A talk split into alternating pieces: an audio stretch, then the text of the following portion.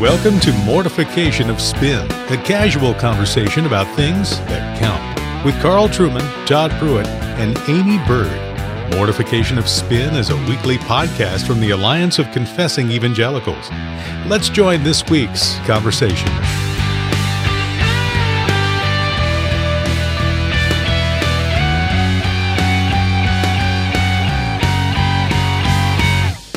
Welcome to Mortification of Spin. We're so glad you joined us today. Uh, I'm Todd Pruitt, and I'm joined as always by Aimee Byrd and Carl Trueman. And um, we've been uh, culling through uh, some of the great questions we've been getting from some of you, our many listeners, and uh, a bit overwhelmed by the number of great questions we get. But we shouldn't be surprised because we probably have the sharpest audience of any theological slash church slash spiritual slash reformed podcast out there. Just fantastic audience. And um, uh, one uh, question um, that I thought was uh, uh, was good, really more of a request than a question, uh, comes from uh, Chad Vegas out in California. By the way, anytime we mention Chad Vegas's name, we do have to assure you that that is a real name. It's not a pseudonym. and yes, he has the coolest name in Christendom. It's like Johnny Fontane in The Godfather. We, we just just all imitators need to give up. You're not going to come up with a better name than Chad Vegas. That said, uh, along with several other good questions Chad asked, he did have this um, request that we bring Liam Goligher back on to pick another fight on the doctrine of God. And uh, so, uh, Liam, if you're listening, and I know you are, think of some trouble you can cause, and then we'll be sure and give you a platform for that. I'd like to say to Liam Goligher, he might want to think twice about coming. this is no country for old men. No country for old men. well, you know, but Liam does not dress like an old man. Uh, he dresses more like a you know a, a 24 year old. Carl takes his fashion tips from. I yes, I have indeed learned from the great Goligher, yeah. particularly on the pants front. Uh-huh. And see, and that's yes. what troubles me is because men's pants should be uh, two colors only. Either yeah, we should translate for the British audience, by the way. Pants equals trousers. Trousers, yes. They should only be um, khaki colored or, or tan, or or black or charcoal gray. Well, I mean, how many days of the year do you actually wear pants? Well, I, I wear trousers very infrequently. Mostly we're talking shorts.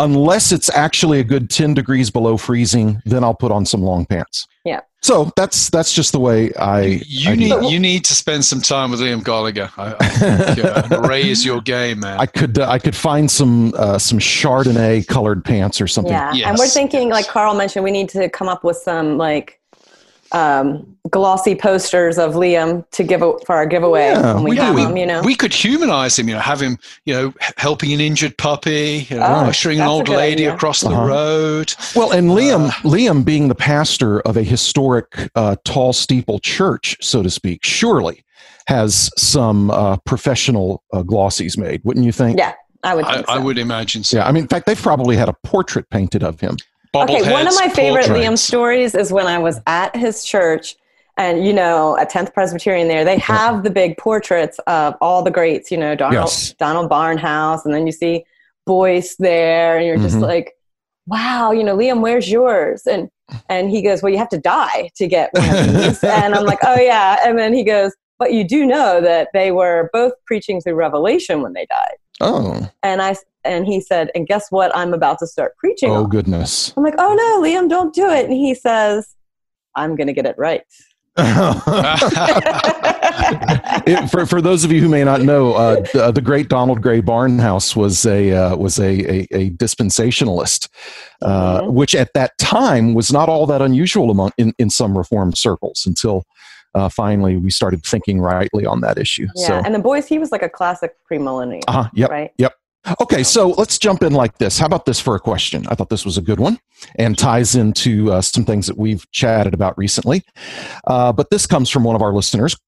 With the public fall or removal of so many non denominational pastors in recent years, what does the future of non denominationalism look like in the U.S.? Will we see greater interest in denominations, at least as a means of checks and balances uh, for its leadership? So, first of all, there, um, yeah, what uh, what might we see as uh, uh any kind of a relationship if we're going to speak kind of by way of, of making some yeah. prediction, predictions I, um, of, of, of the, the scandals going on among and not that there aren't scandals going on well, in denominational like, churches, so but so but but it comes down but but but it, but it, it, it comes down to the um, the well known ones. I mean, we're talking about um, very well known, influential non denominational pastors have yeah, taken some very like, public I mean, falls. Just, just last year, there were 380 church leaders in the Southern Baptist Convention who had who had credible allegations of sexual abuse right or sexual but, abuse cover up right but i think the them. point that's like the biggest denomination we have right but I, I, think the point of the question is is that with the the famous guys that have fallen will it have do we think a, a an impact on more people now considering a denomination. You're going to find these scandals wherever you go. But I think yeah, question I mean, is there's some famous people in the Anglican Church overseas. There's some right. famous PCA guys falling. Right, but when you but but publicly though, when you think about the big name guys recently here in the US, we tend to come to the same names. And they're and they're very often non-denominational guys. That that part is true. I don't think anybody's going to dispute whether or not we've got plenty of uh, uh, knuckleheads in denominational churches. I think the question is, given the, the, the high public profile of several of these non-denominational ministries and leaders, from from Willow Creek to Harvest to, to, to Mars Hill and others. I mean, you think about the Willow Creek situation. Willow Creek has gone from just five or six years ago from a, um, a, a membership of, of 15,000 or more to now they're running um, 6,000. Now, 6,000 is a big church, but Willow Creek has taken, I mean, Willow Creek is in real trouble. Yeah. Um, what's happened at Harvest, what's, what's been happening uh, in, in, the leadership of, of Acts 29, the complete um, well, explosion of, of the, the, complete explosion of, of Mars Hill in Seattle. I mean, Acts 29 and like Sovereign Grace, I guess they're not considered denominations, but they're not what are they then? Because they're, they're associations. A, an association of independent yeah. churches. Yeah, yeah, they're associated. I mean, which is really what the Southern Baptist Convention is. Yeah, it's I, called it's called a denomination, but it does not operate like a denomination. It's not a. So I mean, I think we have to answer some of those questions too. You know, I don't know. There's layers of questions when you're talking about non-denominational and yeah. So so structure. Yeah, but yeah. So I mean, I would just say, um, broadly speaking, a, a denomination is going to have um, a system of accountability and agreed upon confession of faith, um, some kind of ordination standards, etc. So strong connectionalism. Very strong connectionalism. Yeah. yeah.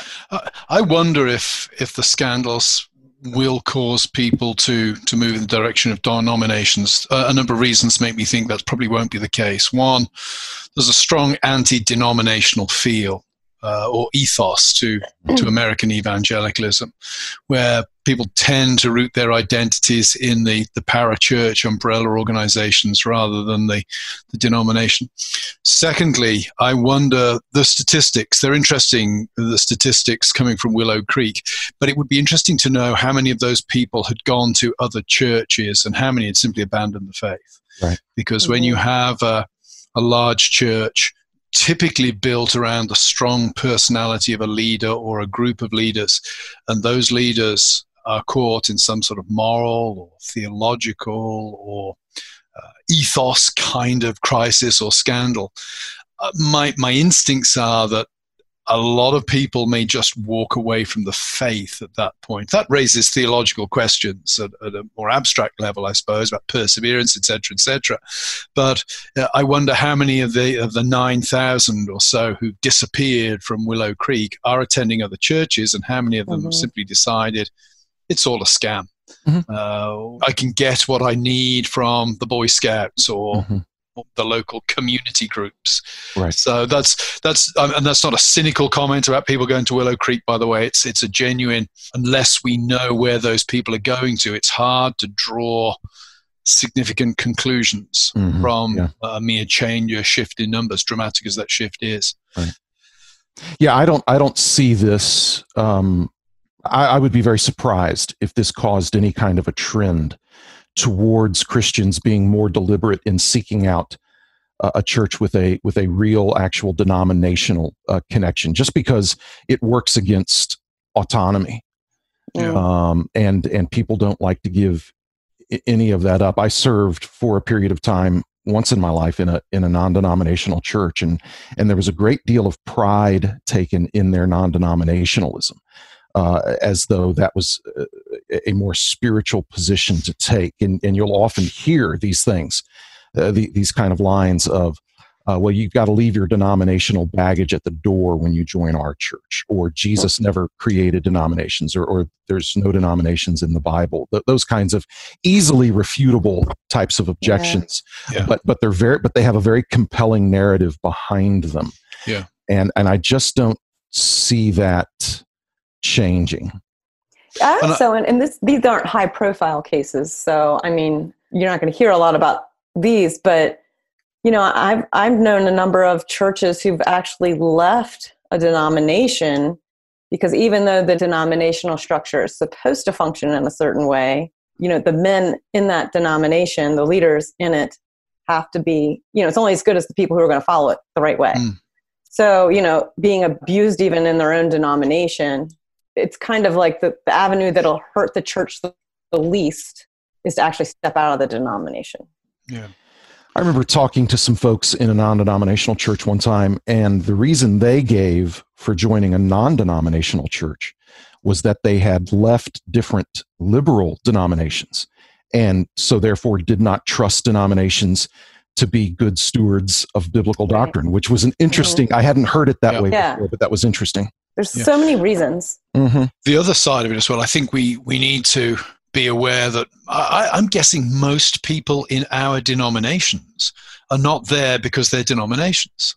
Yeah. A lot of people are attached to churches because it happens to be the church in their locale, or they happen to have friends who went there, or they were made very welcome when they walked through the door. Mm-hmm. So I think we need to, we shouldn't think that all of the people in denominations are committed denomination people. Oh, exactly. Yeah. Uh, I, I think that the whole notion of church commitment tends to be far more complicated than an intellectual commitment to this polity or this particular confession of faith. Right. And I mean, we've talked, it's been a while, but we've talked about the issue of denominationalism before. And, you know, I think we all agree that denominationalism is wise. You know, we're not going to have denominations in heaven, but we, we probably need them uh, so long as we're south of heaven, uh, just because the greater clarity we can get on issues, the better, and, and the better it serves for uh, for unity. And and also, in, in as much as plenty of knuckleheads find their way into leadership in denominational churches, denominations that otherwise have a pretty good track record and an excellent polity, at least with a denomination, if it's a good denomination and properly ordered, with, a clear book of church order or whatever they may call it, there's at least mechanisms in place that we can use. Um, again, it's a sinful world, and so there's going to be sinful congregants, sinful pastors, um, uh, but a, a, denomination, a well ordered biblical denomination, I, I still think is the best game in town in terms of, of responding to difficulties when they arise. I think one of the things that would have served the Southern Baptist Convention well is if they'd actually functioned like a genuine denomination with, with real structure denominationally, a real kind of book of church order, and real meaningful connectionalism. Yeah, I mean, we've said it many times before, but a, uh, a, confession of faith and a book of church order, they're good things to look for when you join a church because they delimit the power of the leadership, they, they enable the congregation to hold the leadership to account, uh, and they also protect the leadership when they need to be protected from the, the mm-hmm. congregation. So, as you wouldn't move to a country, a nation where there was no law code, don't move to a church where there's no book of church right. order, I would say. Yeah. Hey, let me ask this one. I had somebody submit a question about the, the, the, the, relatively smaller size of Reformed congregations. I don't know if we can say that. I mean, the, the, the typical congregation in America, the last statistics I saw was around 100. So, I mean, if you're in a church of 400, you're in a relatively speaking a large church as as hard as that is to imagine if you live in Houston Texas. But that's true. As we think about the landscape of genuine mega churches churches whose average attendance is at least 2000 um, we see relatively few reformed mega churches. Again uh, attendance of at least 2000 now any ideas as to why that might be well, obviously, if you're preaching the truth, you're not going to be attractive to vast numbers of people. Yeah. that's, well, slightly facetious, but uh, I think there's a model of ministry that mm-hmm. one can, you know, ministry does not exist in isolation from theology, and there is a mm-hmm. model of ministry that uh, is that the reform faith stands for, which is better executed on the whole in a smaller context. Mm-hmm. That's not mm-hmm. to say that all our churches are small because of their philosophy of ministry, mm-hmm. uh, but I do think that uh, if you take community, word, sacrament seriously, that's going to impose some kind of natural restriction on the on the numbers or is going to require extra proactive thinking about how to achieve those things. I know and something in our church as a, a continual conversation too is you know at what point do you want to go ahead and help plant a church when you get to a certain number mm-hmm. instead of just becoming a big church yourself mm-hmm. Mm-hmm. Um, but to be able to plant another sister church mm. um, in you know in the city or in a nearby city and take some of the, the leaders that we have to help and to mm-hmm. do that mm-hmm. um, you know the goal isn't always to become you know bigger and bigger and bigger ourselves but maybe to help serve the areas around us in the best ways possible by doing some plants as well right, right. and that and that raises another issue here which i think again might play into this this reality of of reformed churches uh, typically not being among the megachurch category. There's a few exceptions. There's a few large, but but they're but they're very rare, and they're certainly not in the OPC. Am I right? Um, well, they're in but, Harrisonburg, Virginia. We know that. no, we, we, are not a megachurch. We are not. A you are a you're a megachurch, man. Nope, Come nope, on. Nope, nope. You're like the Rick Warren of the PCA. We we we would we would. I'm not going to argue. Hey, when you anyway, get a pastor of hospitality, the the other the other thing you have to have is um well I, I think what what's often true about some of the big big mega mega churches is that they are a multi-campus model very often which again if you're a genuinely reformed church you're, you're not crazy about that model yeah that you know, goes to my first point about the kind of ministry exactly exactly you don't you don't pipe the, the, the pastor in via video um and, and you know you've mentioned this before carl they would never do that with the band no, I mean that they would never do that with thing. the band. Yeah, exactly. Because what's happened in a lot of broadly evangelical churches is that while they eschew um, uh, sacramentalism, um, they actually do have a sacrament, and it's called the praise band. It's called their music, and that's the one thing they have to have live every single service. Um, they don't have to have the preaching live. Um, they don't. There, there's all kinds of things that we would say need to be a part of the service that they that they don't. But you know, the, the sacrament of music has to be present. And again, if you're a thoughtfully reformed church, that that's going to prohibit you other than maybe in some really extraordinary circumstances, that's going to prohibit you from doing the, the, the, the satellite congregations, the multi campuses, and that kind of thing. Um, and then, and then also probably this idea of, you know, American Christians still tend to be maybe not as bad as it was 15 or 20 years ago, but still tend towards a doctrinal minimalism, which, you know, if you come to a Reformed church, you're going to get a big, thick, rightfully so, confessional standards, you know, confession of faith and, and, and catechisms. And there are a lot of American evangelicals who just don't like that.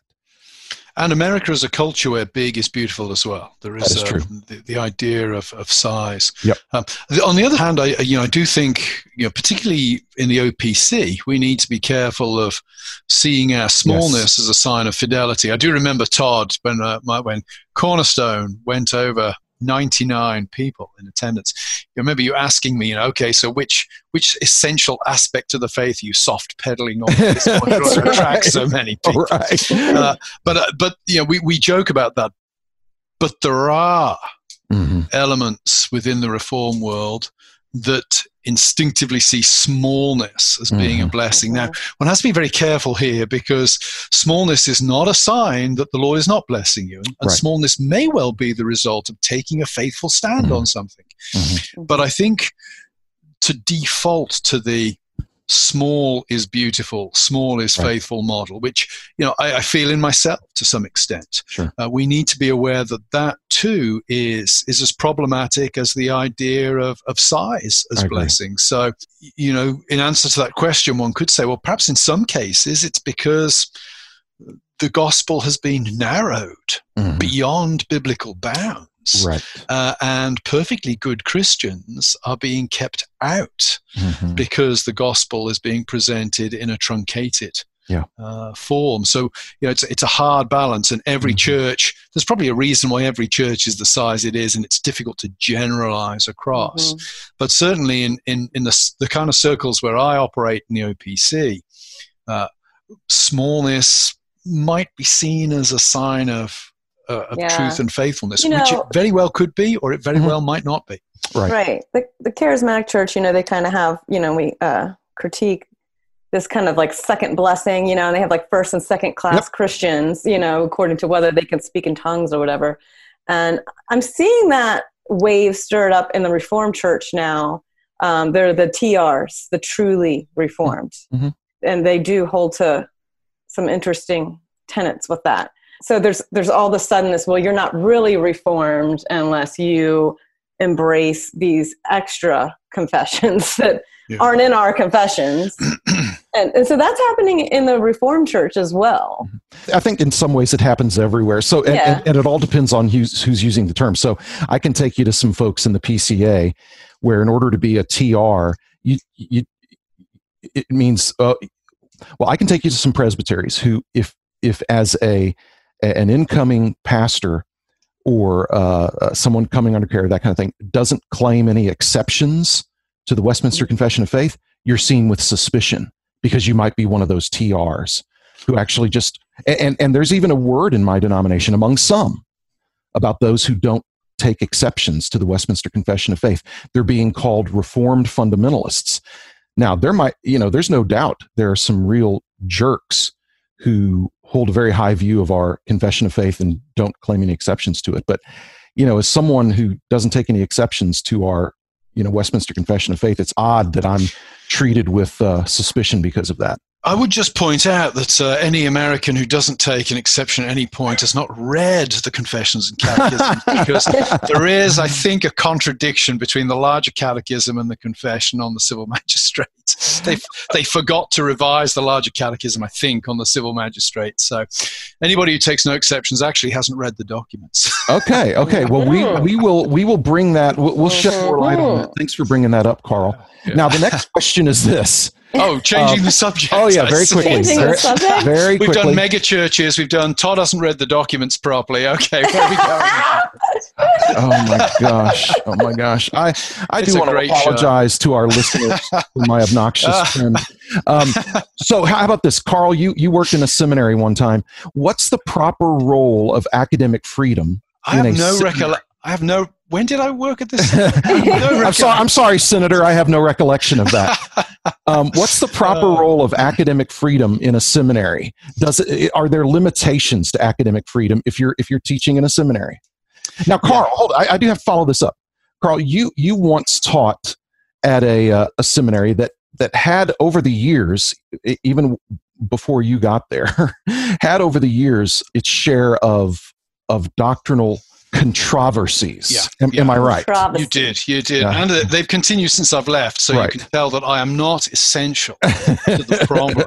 Uh, right. Clearly, uh, the control indicates that it's not a Trueman issue. Right. Um, I think that you know the, the short answer, an easy answer, is of course there are limits in a seminary. The seminary is, to use the language of the market, is selling itself to a constituency on the basis that it teaches in a certain way. Mm-hmm. You know, typically in, in Reformed uh, seminaries relative to the three forms of unity or the Westminster Standards. And if you raise money or recruit students on the basis that that's what you teach, and then that is what you do not teach, you teach contrary to that, then you're raising money and recruiting students under false pretenses. That's not saying anybody's doing that. I'm just saying that's that that's what it is. That is what would apply. I think it gets more complicated in that every seminary has its own culture Mm-hmm. Uh, every seminary has a board of trustees, and sometimes it becomes difficult to know where the what I would call the extra confessional distinctives lie relative to uh, academic freedom.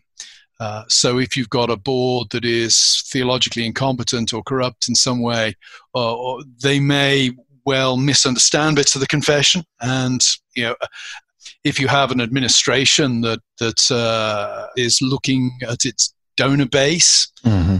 relative to certain personalities rather than certain doctrines, then that makes it more complicated. Um, that's not to say you know any of this has happened, but it is to say that the the environment of uh, of a not for profit seminary is more complicated typically than just the statement of faith, and mm. that's where the academic freedom I think gets particularly. Uh, difficult and awkward. Mm-hmm. It, it, it's not the written confession that's the problem; it's the unwritten confession mm-hmm. that becomes mm-hmm. invisible problem. fences. Yeah, so I, I would answer to that question. There have to be limits for the sake of honesty in marketing, and nobody has to work at a seminary. Right. Uh, it, it's not it's not the same as being a citizen of the nation. Nobody has to work at a seminary.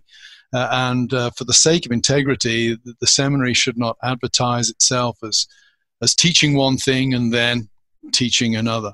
A Presbyterian seminary, for example, should not raise money from Presbyterians and then teach believers baptism only in the right. classroom. It's not illegal to teach believers baptism only, mm-hmm. but it would be dishonest of a Presbyterian seminary so to do. Right. right. And, you know, pastors uh, need to, you know, we, we refer people to seminaries all the time.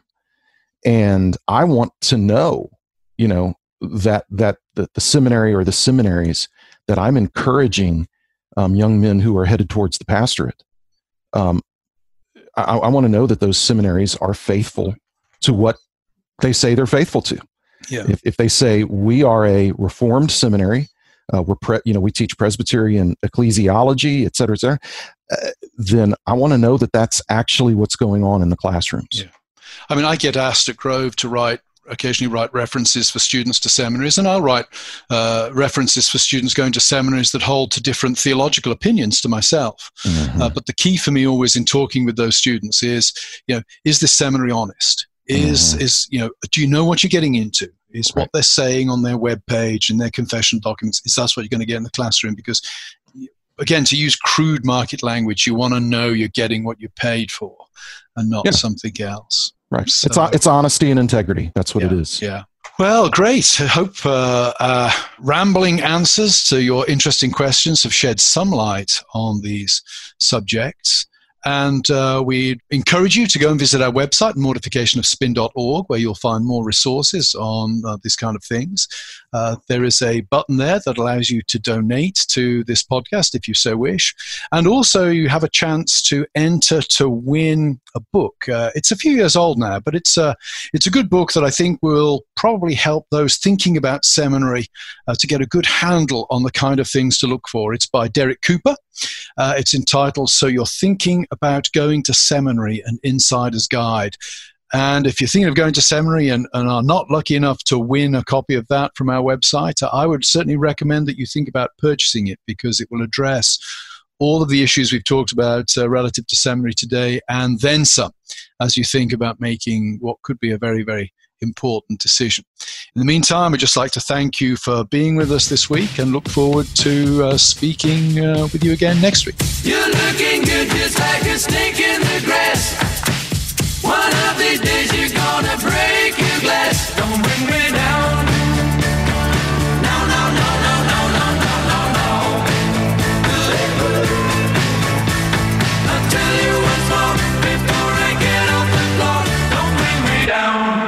Thanks for listening to Mortification of Spin, a podcast of the Alliance of Confessing Evangelicals. To read more on hard hitting topics like this, visit the podcast page and blog at mortificationofspin.org, where we'll have links and other articles from Aimee, Carl, and Todd. And while you're there, please subscribe and consider making a donation. And be sure to listen next time when Carl, Todd, and Amy talk about if you're able legally to have some people who can handle a firearm very responsibly and safely, there's nothing inherently unbiblical about having a means to respond to an armed evildoer walking into your church. That interview is next time. Join us then.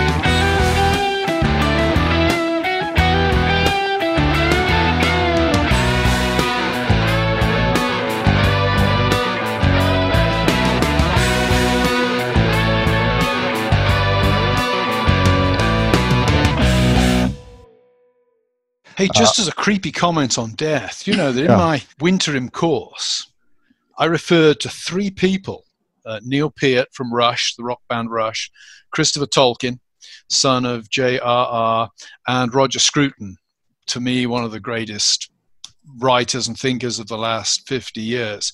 Nice. All three of them died within 24 hours of me referring to them. What? Wow. Isn't, isn't that creepy? Man, no, well, that is. Creepy. I have. I, I have a, a list kind of, of names. nemesis power.